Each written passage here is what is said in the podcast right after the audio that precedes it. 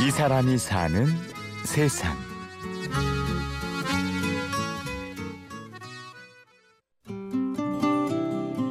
가깝지만 먼 사이, 아버지와 아들.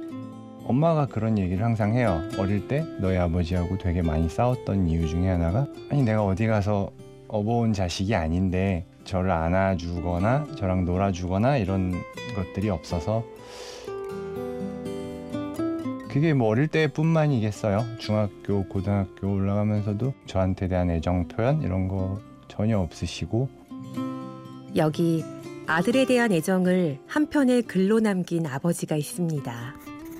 시원에게 나는 지금 바그다드의 알 만수르 호텔 객실에 앉아 편지를 쓴다. 참 생각해보니 이 편지는 시원이 너에게 아빠가 난생 처음 보내는 편지구나. 그리고 그 글을 아버지가 돌아가신 후에야 비로소 읽게 된 아들이 있지요. 이게 사막 그리고 지중해에 바친다라는 책인가 봐요.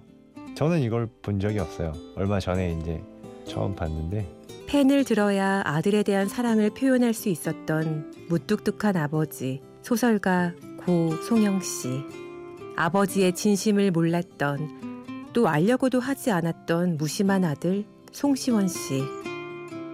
오늘은 이 부자지간의 이야기를 들어봅니다.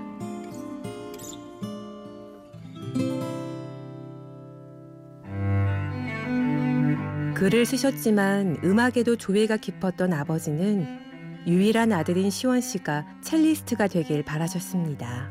첼로를 그래서 어릴 때부터 시키셨었죠.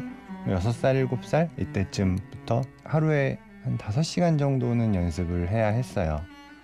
근데 그러다가 가끔 정말 엄마, 아버지가 외출을 하실 때 난 어떻게 하느냐?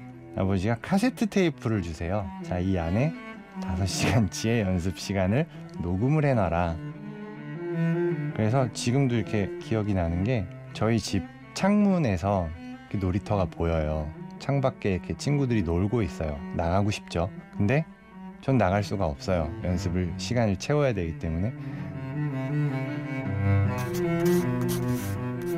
시원아, 너는 어렸을 때 7년 동안이나 아빠 때문에 노는 시간을 빼앗겼다고 아빠를 속으로 원망하고 있는 것은 아니니? 나는 내가 혹시 그런 생각을 할까 봐 몹시 걱정했었다. 하지만 아들은 아버지의 바람대로 자라진 않았지요. 얘기를 했어요. 나는 첼리스트가 되지 않겠습니다. 그 당시에는 그냥 내가 이게 너무 싫었기 때문에 아버지의 입장 이런 거는 고려를 안 했죠. 정말 그때부터 미친 듯이 놀기 시작을 했어요. 그러니까 방황? 방황이라 그러면 방황인 거죠.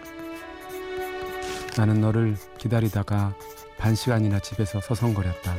너는 끝내 나타나지 않았다. 노느라고 깜빡 잊어먹었겠지. 이번만큼은 시원이 너를 못 만나고 오는 게 아빠는 몹시 허전했다. 시원 씨가 기억하는 아버지의 모습은 담배 연기 자욱한 방 안에서 말없이 홀로 글을 쓰시던 모습이 대부분입니다. 그리고 어쩌다 함께 식사를 할 때면 도저히 믿을 수 없는 아버지의 무용담을 늘어놓으셨지요.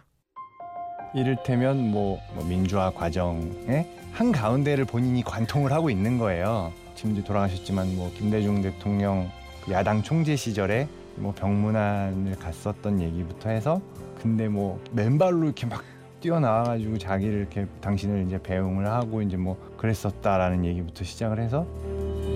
팀버튼 감독의 빅피쉬라는 영화가 있거든요. 알고 계세요? 그러니까 거기도 이제 어떤 아들이 아버지의 그런 허황된 무용담 속에 진실들을 찾아가는 과정이 있잖아요. 사실은 저는 아버지가 그동안에 했던 그 무용담들을 대부분 믿지 않았어요. 그 아버지 장례식을 통해서 상당 부분 그 진실들을 좀 발견을 한 부분이 있었어요. 그래서 그 아버지의 무용담 속에 등장하는 그 유명 인사들이 찾아오셨더라고요. 직접 보내신 건 아니겠지만 아무튼 뭐 이희호 여사 이름으로 이렇게 화환도 오고. 아버지는 지난달 식도암으로 돌아가셨습니다. 근데 아버지가 이제 입원하고 계실 때는 항상 저한테 이렇게 손을 내밀어요. 손을 잡으라고.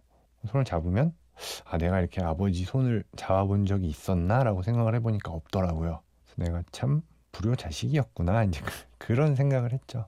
시원 씨에겐 아버지에게 미처 보여드리지 못한 꿈이 있습니다. 바로 훌륭한 작가가 되는 것이죠. 지금은 보험 설계사 일을 하고 있어요. 그래서 언젠가는 내가 정말 이제 쓸 수 있다라는 여러 가지 여건이 됐을 때 써보고 싶기는 하죠. 그냥 제 인생에 걸쳐서 이루고 싶은, 하고 싶은. 가까이 계셨지만 쉽게 다가서진 못했던 사람. 하지만 누구보다 자식을 아끼고 생각하셨던 그 사람, 아버지.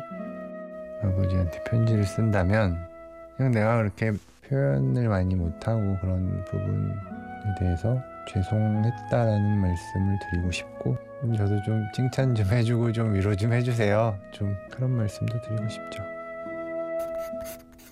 아빠가 시원이를 마음속으로 얼마나 사랑하는지 너도 알고 있을 것이다. 그가 오늘따라 유난히 그립습니다. 이 사람이 사는 세상, 취재 구성의 안정민, 내레이션의 이순곤, 임현주였습니다.